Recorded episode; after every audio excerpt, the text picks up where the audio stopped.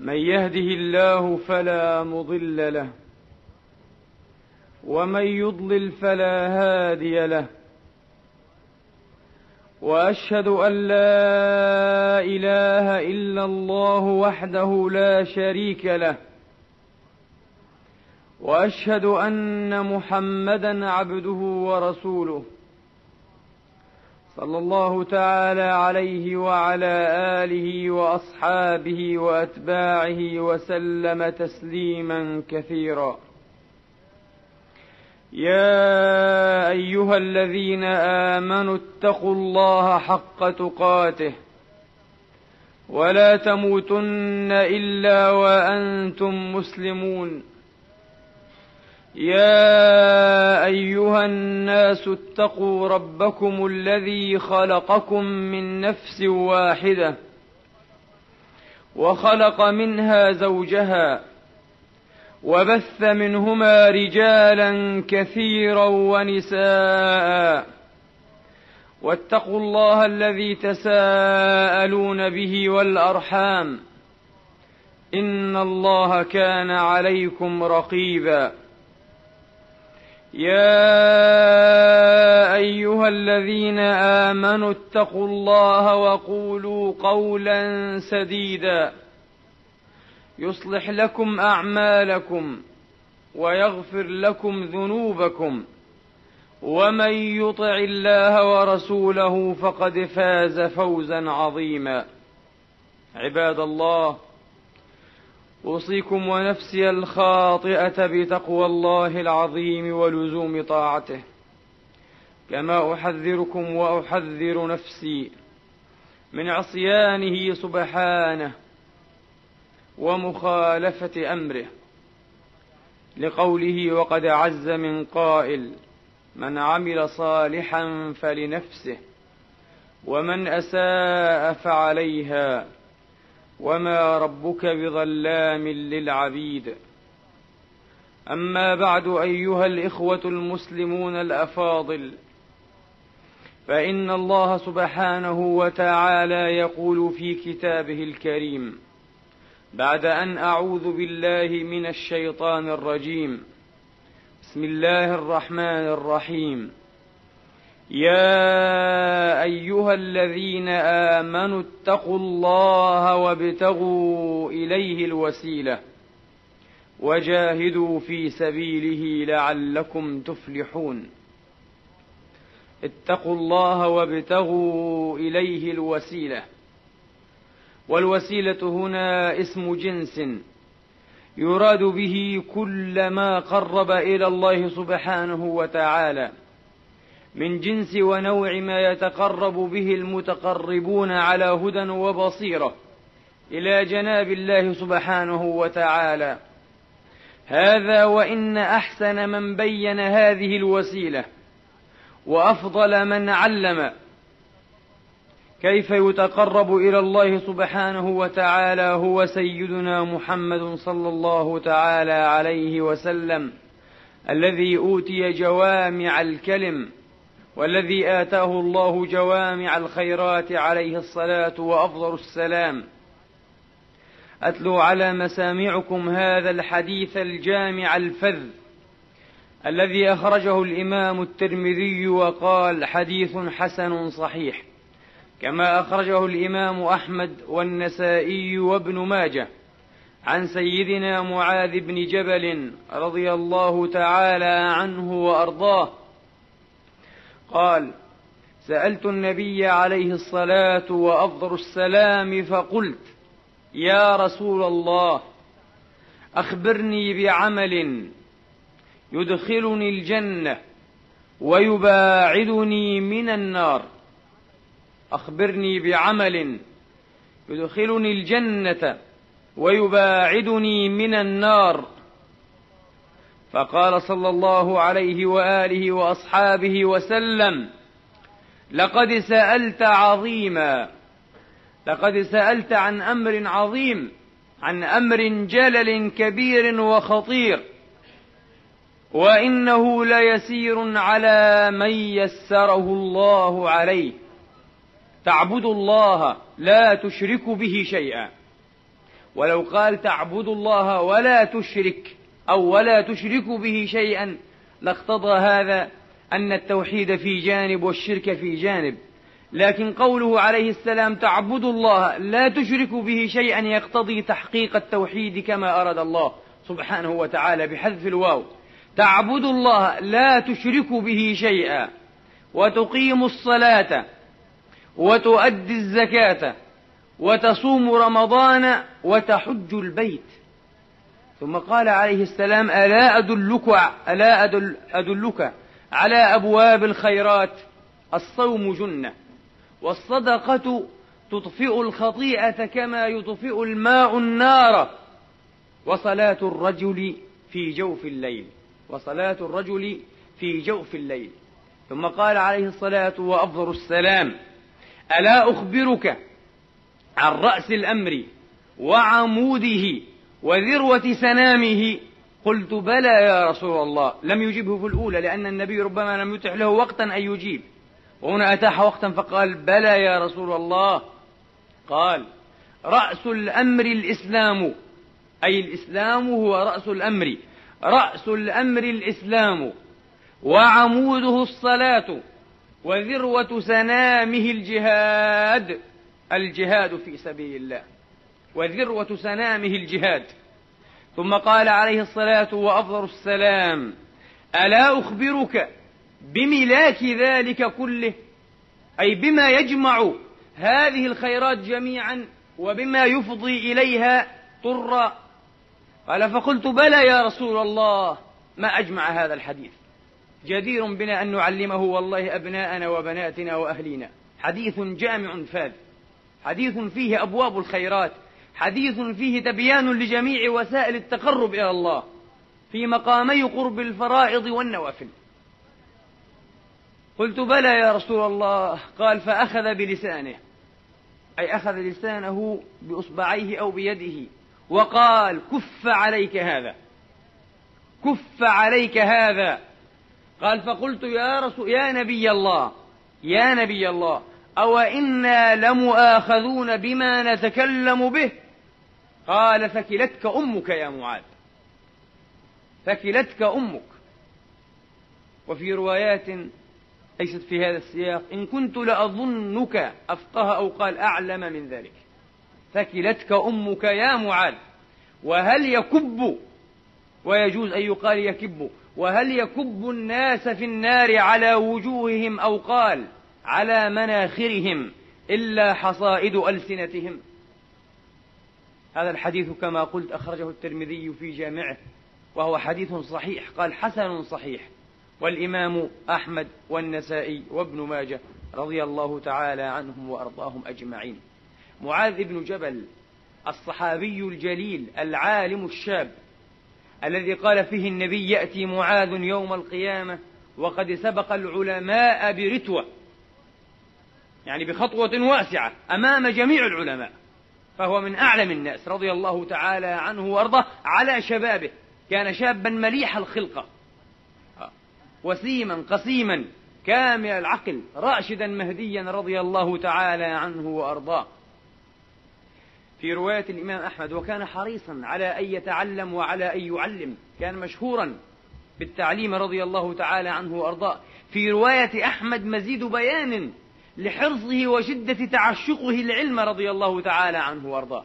في رواية أحمد قال معاذ يا رسول الله أسألك عن كلمة أمرضتني وأسقمتني وأحرقتني.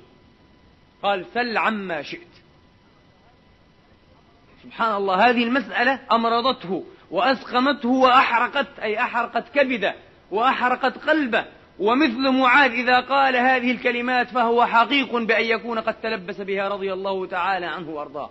حقا كان مريضا وسقيما وحر الكبد ومحروق الفؤاد رضي الله تعالى عنه وأرضاه. يقول المعلم الحبيب عليه الصلاة وأفضل السلام خير من علم وأحسن من فهم وأفضل من أرشد ودرس. يقول سل عما شئت.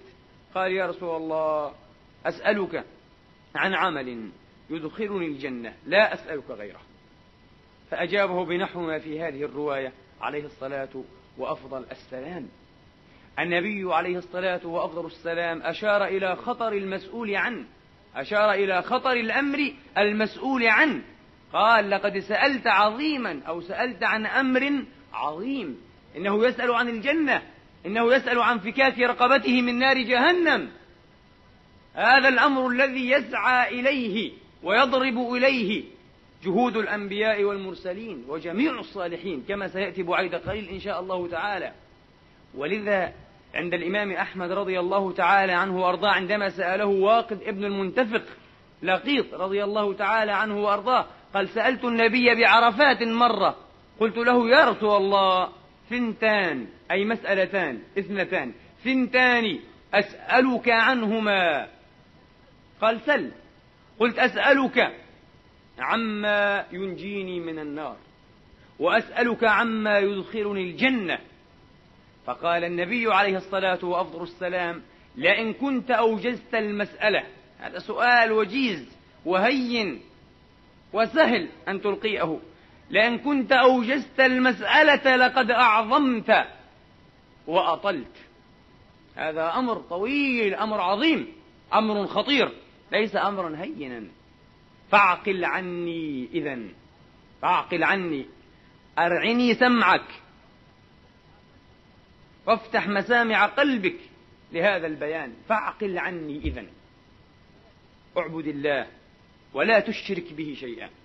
وأقم الصلاة المكتوبة. وأد الزكاة المفروضة. وصم رمضان ولم يذكر في حديث واقد. حج البيت. لم يذكر فيه حج البيت فلعله من سهو أو إسقاط بعض الرواة والله تعالى أعلم. وصم رمضان ثم قال له النبي عليه الصلاة وأفضل السلام وانظر ما تحب أن يأتيك به الناس فأت به الناس. ماذا تحب أن يصنع الناس إليك؟ فاصنع مثله للناس. إنصاف الله يحب الإنصاف. وانظر ماذا تكره أن يأتيك به الناس فذر الناس منه. فذر الناس اترك وخل الناس منه خل الناس من شرك. فذر الناس منه كما أخرجه أحمد رضي الله تعالى عنه وأرضاه إنها سلعة الله. ألا إن سلعة الله غالية ألا إن سلعة الله الجنة. كيف لا؟ وما أنزل الله الشرائع وما أوحى إلى المرسلين ولا أرسل هؤلاء النبيين إلا لهذا الأمر المهم العظيم النجاة من النار ودخول الجنان. النجاة من النار ودخول الجنان. إنهم كانوا يدعوننا رغبا رغبا ورهبا وكانوا لنا خاشعين. رغبا فيما عندنا من النعيم ورهبا فيما توعدنا به من الجحيم والعياذ بالله. حتى الأنبياء والمرسلون حتى الأنبياء والمرسلون. لقد سألت عن عظيم سألت عظيما. وإنه ليسير على من يسره الله عليه. اللهم يسر علينا سوء الخيرات واقعد بنا إلهنا ومولانا عن طرائق الشرور والسيئات. وإنه ليسير على من يسره الله عليه. قال سبحانه وتعالى وأما من أعطى واتقى وصدق بالحسنى فسنيسره لليسرى. تيسير. فسنيسره لليسرى. في مقابل التيسير للعسرى. وفي الحديث الصحيح اعملوا فكل ميسر لما خلق له. من كان من أهل السعادة فسييسر لعمل أهل السعادة. ومن كان من أهل الشقاوة والعياذ بالله فسييسر لعمل أهل الشقاوة. أعاذني الله وإياكم. وقد كان من دعاء الحبيب المصطفى عليه الصلاة وأفضل السلام واهدني واهدني ويسر سبيل الهدى لي ويسر سبيل أو قال الهدى لي ويسر الهدى لي. وقد حكى مولانا سبحانه وتعالى من دعاء موسى الكليم عليه الصلاة وأفضل السلام رب اشرح لي صدري ويسر لي أمري. رب اشرح لي صدري ويسر لي أمري. هذا اللفظ من رسول الله يفيد أن التوفيق كله بيد الله. ولولا فضل الله عليكم ورحمته ما زكى منكم من أحد أبدا. اللهم زكنا آت نفوسنا تقواها. زكها أنت خير من زكاها أنت وليها ومولاها. لقد سألت عن عظيم وإنه ليسير على من يسره الله عليه. أجابه النبي عليه الصلاة وأفضل السلام بفرائض الإسلام بفرائض الإسلام الخمسة. لأن العبادة في معنى الشهادتين العبادة في معنى الشهادتين. قال تعبد الله ولا تشرك به. آه. تعبد الله لا تشرك به شيئا. وتقيم الصلاة وتؤتي الزكاة وتصوم رمضان وتحج البيت. أجابه بفرائض الخمسة. وهذا موافق للحديث القدسي الجليل المعروف بحديث الولي. الذي أخرجه البخاري عن أبي هريرة رضي الله تعالى عنهما يقول المولى عز من قائل وعز من مخبر يقول ما تقرب ما تقرب إلي عبدي بشيء أحب إلي مما افترضته عليه. ثم ذكر النوافل. إذا لابد من الفريضة لابد من إحكام الفريضة ثم بعد ذلك الأخذ بنصيب من النوافل والتطوع.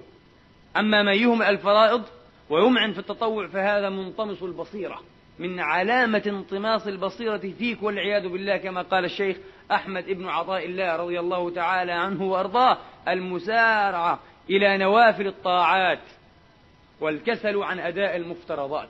هذه علامة على انطماس البصيرة من الإنسان وأنه مراء وأن في قلبه نفاقا ومرضا والعياذ بالله. لأنه يريد أن يتميز عن سائر أو يتميز من سائر المسلمين بأنه كثير العبادة كثير التلاوة كثير التسبيح لكنه يقصر في الطاعات المفترضات. كيف يكون هذا؟ هذا في القياس بديع. هذا في القياس بديع من أبدع ما يكون الشيء. ثم أجابه النبي عليه الصلاة والسلام بقوله ألا أدلك على أبواب الخيرات? النبي هو الذي يستطيع أن يدل على مجامع الخيرات كما دلنا على مجامع الدعاء لأن الله قد ساق له جوامع الخيرات. وجوامع الكلم. فيستطيع بكلم جامع أن يدلنا على جوامع الخير. عليه الصلاة وأفضل السلام. ألا أدلك على جوامع الخيرات؟ الصوم جنة. ما معنى جنة؟ من المجن وهو الذي يتترس به الإنسان كالترس. بل هو الترس نفسه. من المجن الذي يتقي ويتترس به الإنسان. الصوم جنة. وهذا المعنى وهذا اللفظ خرجه في الصحيحين. من حديث أبي هريرة رضي الله تعالى عنهم وأرضاهم أجمعين والصيام جنة.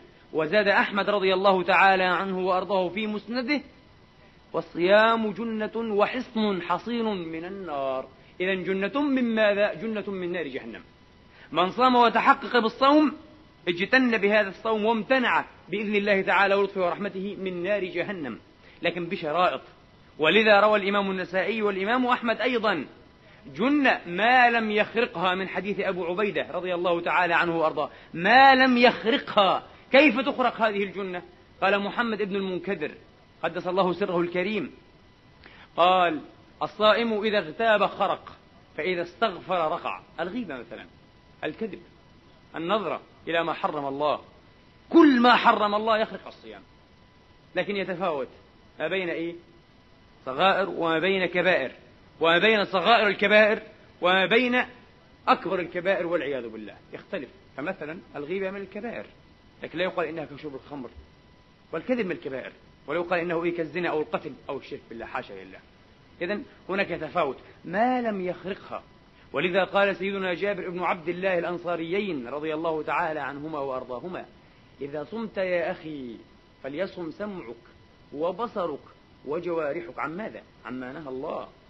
فليصم سمعك وبصرك وجوارحك ولا تجعل يوم صومك ويوم فطرك سواء. لابد أن يتميز حالك في اليوم الذي تصوم فيه من حالك في يوم لا تصوم فيه. ولتتقي أذى الجار وليكن عليك في صومك سكينة ووقار. ولتتقي أذى الجار وليكن عليك من صومك سكينة ووقار.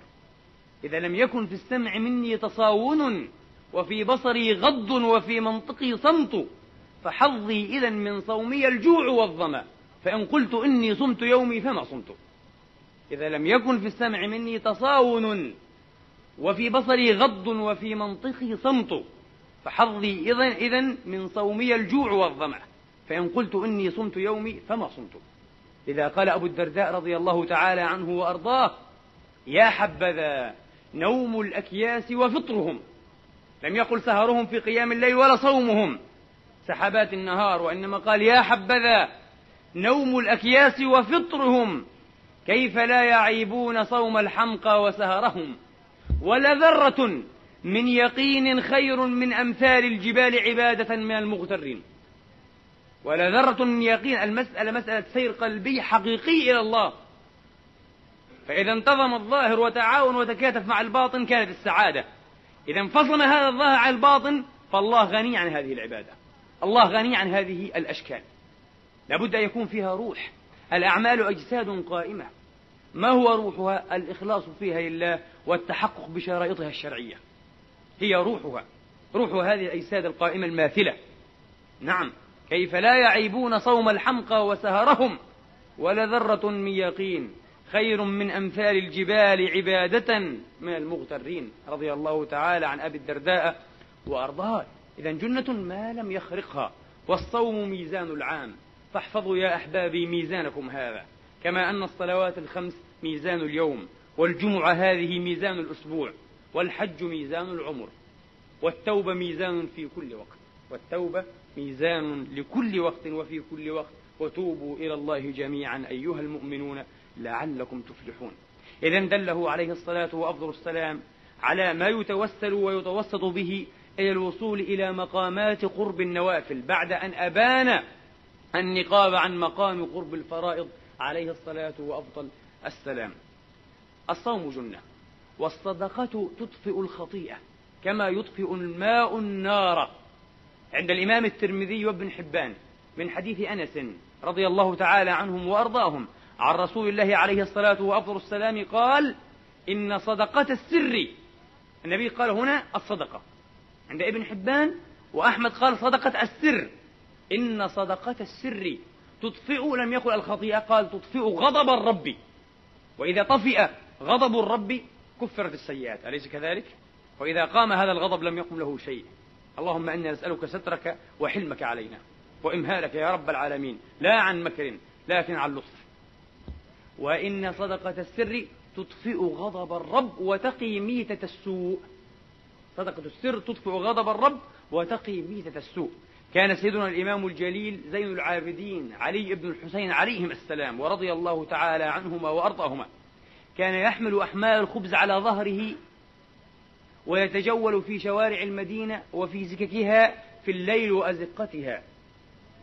ينتجع اليتامى والمساكين ويقول إن صدقة الليل في السر تطفئ غضب الله وتكفر السيئات.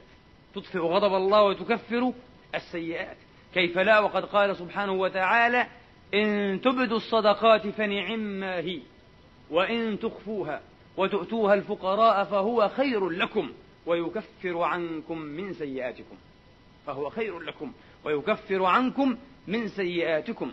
صدقة السر تفضل صدقة العلانية كما تفضل. صلاة السر صلاة العلانية. إلا في أمور فرع فيها الفقهاء وحققوها رضي الله تعالى عنهم وعنا وعنكم أجمعين. صدقة وأن الصدقة تطفئ الخطيئة كما يطفئ الماء النار. وصلاة الرجل في جوف الليل. ماذا تفعل؟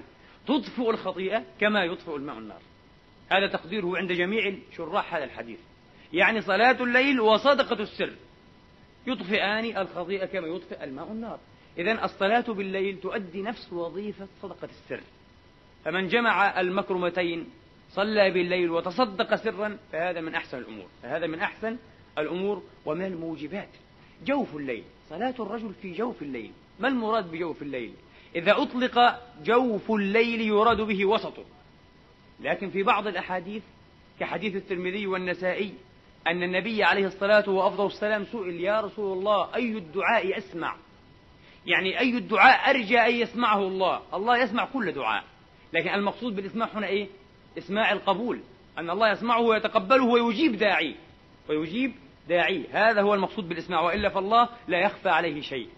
لا يخفى عليه شيء من مبصرات أو مسموعات سبحانه وتعالى. نعم. أي الدعاء أسمع؟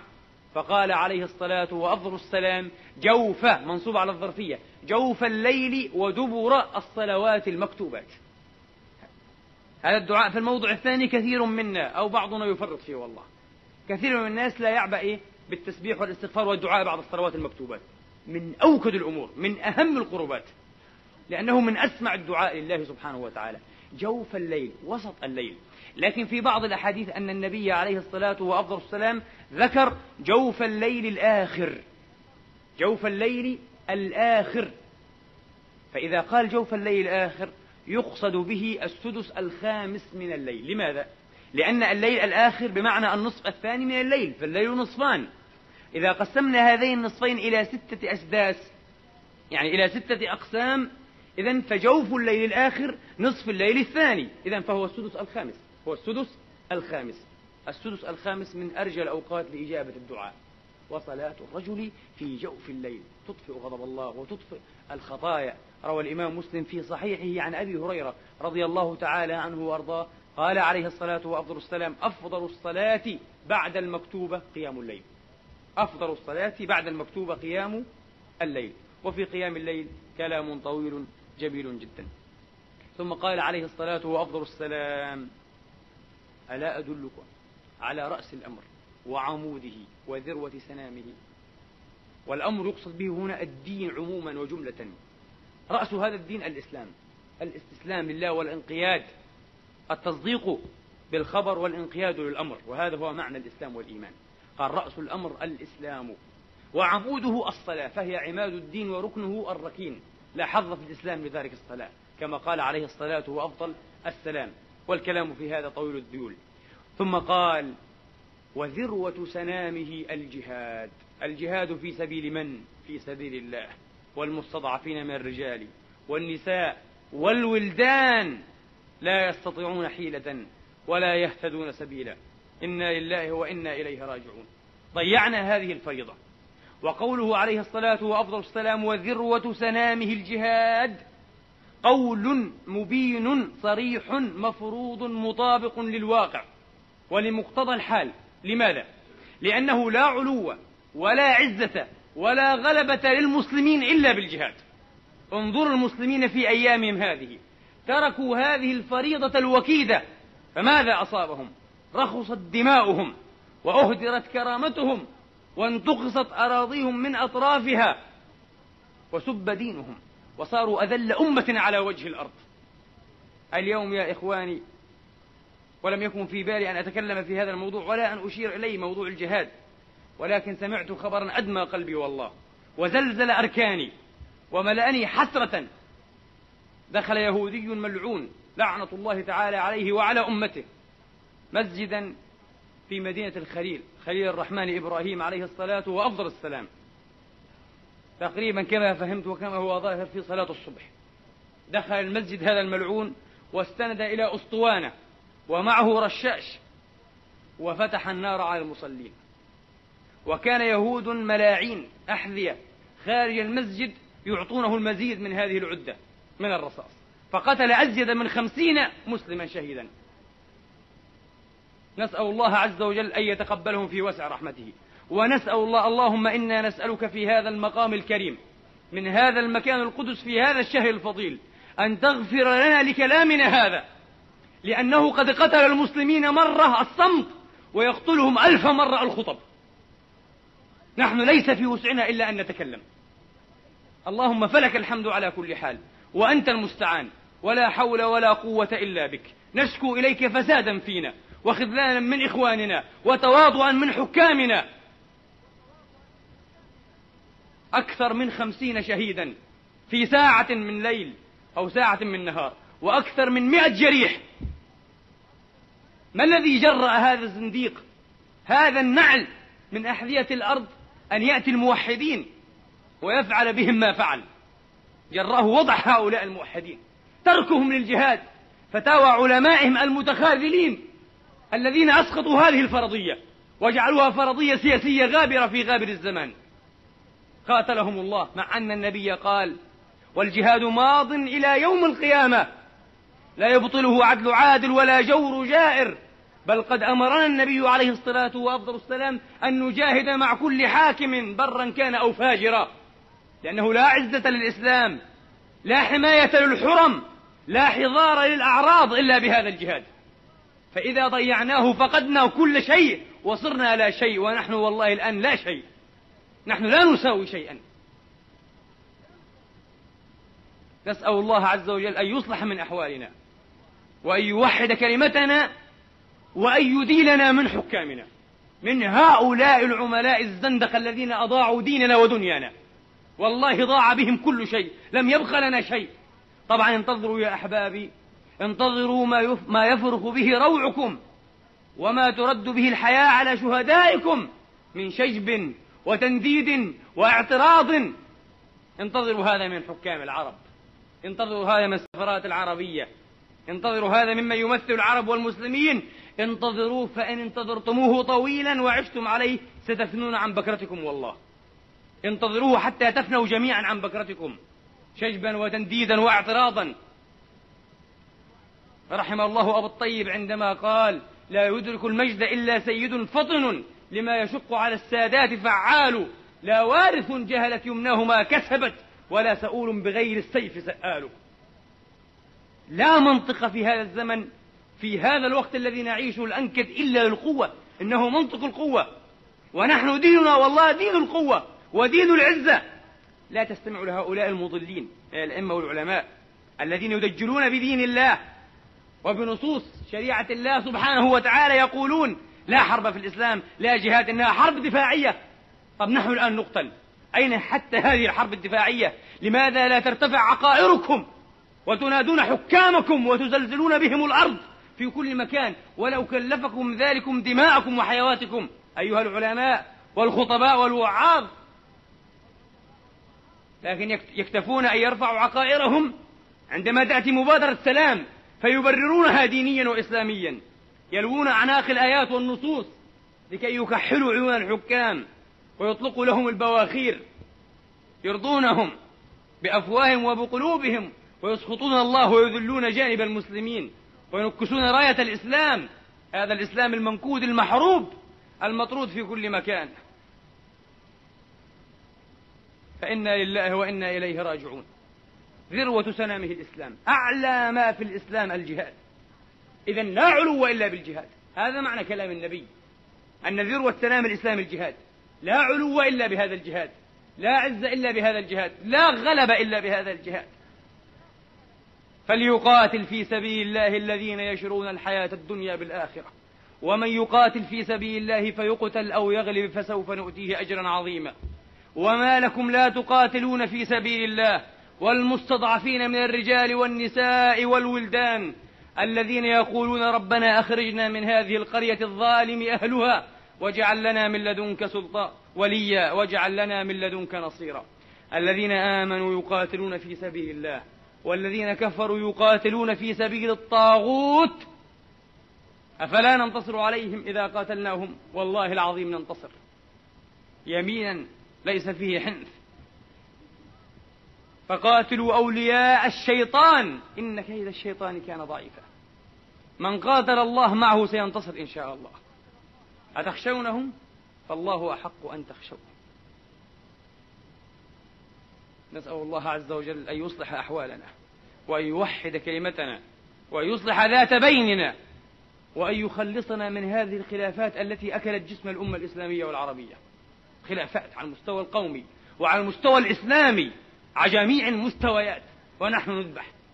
نسأل الله عز وجل أن ينور بصائرنا. أقول قولي هذا وأستغفر الله لي ولكم فاستغفروه إنه غفور تواب رحيم.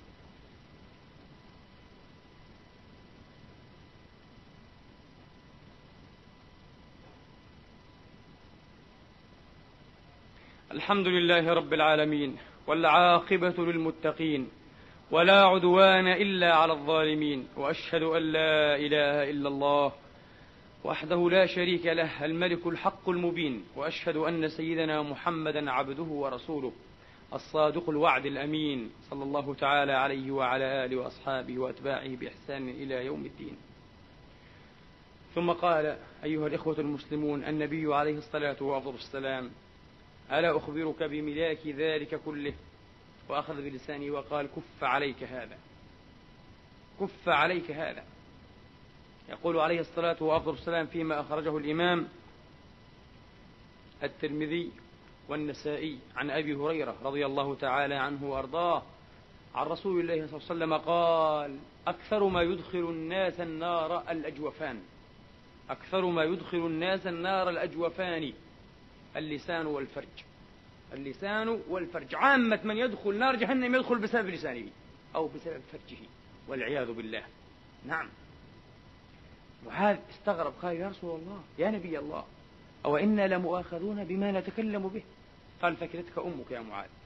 هل يكب الناس على وجوههم؟ هل يكب الناس في النار على وجوههم أو قال على مناخرهم إلا حصائد ألسنتهم. حصائد ألسنتهم لماذا شبهه بما يحصد؟ نعم. لأن الإنسان في دنياه وعمله وقوله والقول من الفعل كما في حديث وأعماله وأقواله جميعا يزرعها هي مزروعات الله في مزدرع الآخرة. فإذا ما جاء يوم القيامة ومثل الإنسان المساءلة والمحاققة زرع ما حصد ما زرع. فإن زرع خيرا حصد الكرامة وإن زرع شرا وسوءا حصد يومئذ الندامة والعياذ بالله. الخزي والندامة. فنسأل الله عز وجل أن يعيشنا عيشة نقية وأن يميتنا ميتة سوية جهادا في سبيله وابتغاء مرضاته ونعوذ به من مرد فاضح مخز لا إله إلا هو. حصائد ألسنتهم. أكثر ما يدخل بسببه العباد نار جهنم اللسان. يقول يحيى ابن أبي كثير رضي الله تعالى عنه وأرضاه. يقول ما رأيت أحدا صلح نطقه إلا عرفت ذلك في سائر عمله. من كان لا يتكلم إلا بخير كان عمله كله خيرا. وما رأيت أحدا فسد نطقه إلا عرفت ذلك في سائر عمله لأن عمله كله شر. وقريب من هذا المعنى ما قاله يونس بن عبيد رضي الله تعالى عنه وأرضاه. قال ما رأيت خصلة من خصال البر واحدة يتبعها البر كله إلا اللسان. يعني إيه الكلام الطيب من اللسان. ذلكم أن الرجل هذا كلام يونس بن عبيد. ذلكم أن الرجل قد يصوم النهار ثم يفطر على ما حرم الله. فسد صيامه. لم يتحقق بالصيام. وذلكم أن الرجل قد يقوم الليل ثم يأتي بالنهار يشهد الزور. ولكنك لا تجد رجلا لا يتكلم إلا بالحق فيخالف عمله قوله أبدا. ما دام الرجل لا يتكلم إلا بالحق إن شاء الله يسر الله له صلوح أعماله جميعا. وقد قال سيدنا ومولانا عليه الصلاة وأفضل السلام أرواحنا له الفداء فرطنا في دينه وضيعنا أمانته. قال لأبي ذر يا أبا ذر اعلم أنه لن يستقيم عملك حتى يستقيم قلبك ولن يستقيم قلبك حتى يستقيم لسانك. من أين أخذ النبي هذا المعنى؟ هذا كلام يونس بن عبيد. أخذه من كلام النبي فمن أين أخذه المصطفى عليه الصلاة والسلام؟ من قوله تعالى وقولوا قولا سديدا إذا قلنا قولا سديدا يصلح لكم أعمالكم ويغفر لكم ذنوبكم. ومن يطع الله ورسوله فقد فاز فوزا عظيما. دخل أحدهم أظنه ابن بريدة على ابن عباس رضي الله تعالى عنه وأرضاه. قال فوجدته قد أخذ بلسانه يقول أيها اللسان قل خيرا تغنم أو اسكت عن شر تسلم وإلا فإنك ستندم. قال فقيل له لماذا تقول هذا يا أبا العباس؟ غفر الله لك. قال لأنني أعلم أو قد بلغني. قال الراوي قال أراه قال أن الإنسان لا يكون أشد في يوم القيامة حنقا ولا غيظا على شيء من جسده منه على لسانه. يوم القيامة تظهر العداوة وتبرز المحاربة أكثر شيء بين الإنسان ولسانه. فيكشف عنك الحجاب يا أخي فتعلم أن أعدى أعدائك هو هذا اللسان. هذا اللسان. عندما دخل الفاروق عمر رضي الله تعالى عنه وأرضاه على الصديق أبي بكر رضي الله تعالى عنه وأرضاه وقد أخذ بلسانه وحبسه. قال لماذا تفعل هذا يا أبا بكر؟ قال أسكت خليني هذا الذي أوردني الموارد هذا الذي أهلكني. ماذا كان يقول الصديق؟ اللهم اغضب بنا اللهم إنا نسألك الهدى والتقى والعفاف والغنى. اللهم لك الحمد وأنت المستعان. وبك المستغاث وعليك التكلان. نشكو إليك فسادا بيننا وخذلانا من إخواننا وتواطؤا من حكامنا. اللهم استر عوراتنا وآمن روعاتنا يا رب العالمين. اللهم انصرنا على من عادانا. اللهم أرنا فيه ثأرنا. اللهم أقر بذلك عيوننا. يا من لا يكفي عنه أحد وهو يكفي من كل أحد. يا أحد من لا أحد له. يا سند من لا سند له. يا مغيث من لا مغيث له. يا ناصر من لا ناصر له يا صريخ من لا صريخ له انصرنا على من عادانا. اللهم خذ لنا بثأرنا يا رب العالمين وأقر بذلك عيوننا إلهنا ومولانا رب العالمين. يا أول الأولين ويا آخر الآخرين ويا ذا القوة المتين ويا أرحم الراحمين ويا ناصر المستضعفين. خذ لنا بحقوقنا. اللهم أدلنا من أعدائنا. اللهم غلبنا عليهم. اللهم زدنا ولا تنقصنا. اللهم انصرنا ولا تخذلنا. اللهم أكرمنا ولا تهنا. اللهم أعطنا ولا تحرمنا. اللهم ارض عنا وأرضنا يا رب العالمين. اللهم إنا نسألك خشيتك في الغيب والشهادة ونسألك الرضا في الفقر والغنى ونسألك كلمة الإخلاص في الغضب والرضا ونسألك القصد في الفقر والغنى ونسألك النظر إلى وجهك الكريم وشوقا إلى لقائك في غير ضراء مضرة. ولا فتنة مضلة. اللهم أغننا بالعلم وزينا بالحلم وأكرمنا بالتقوى وجملنا بالعافية. اللهم إنا نسألك خير المسألة وخير الدعاء وخير الثواب وخير العمل وخير الحياة وخير الممات والدرجات العلى من الجنة. آمين. اللهم إنا نسألك الهدى والتقى والعفاف والغنى. اللهم أعنا على ذكرك وشكرك وحسن عبادتك. تقبل منا إنك أنت السميع العليم. واغفر لنا يا مولانا إنك أنت الغفور الرحيم. اللهم ارحمنا واغفر لنا في شهر رمضان. واعتق رقابنا ورقاب آبائنا وأمهاتنا وإخواننا وأخواتنا. وكل من له حق علينا. من نار جهنم بفضلك ومنك. إلهنا ومولانا رب العالمين. عباد الله إن الله يأمر بالعدل والإحسان وإيتاء ذي القربى. وينهى عن الفحشاء والمنكر والبغي يعظكم لعلكم تذكرون فستذكرون ما أقول لكم وأفوض أمري إلى الله إن الله بصير بالعباد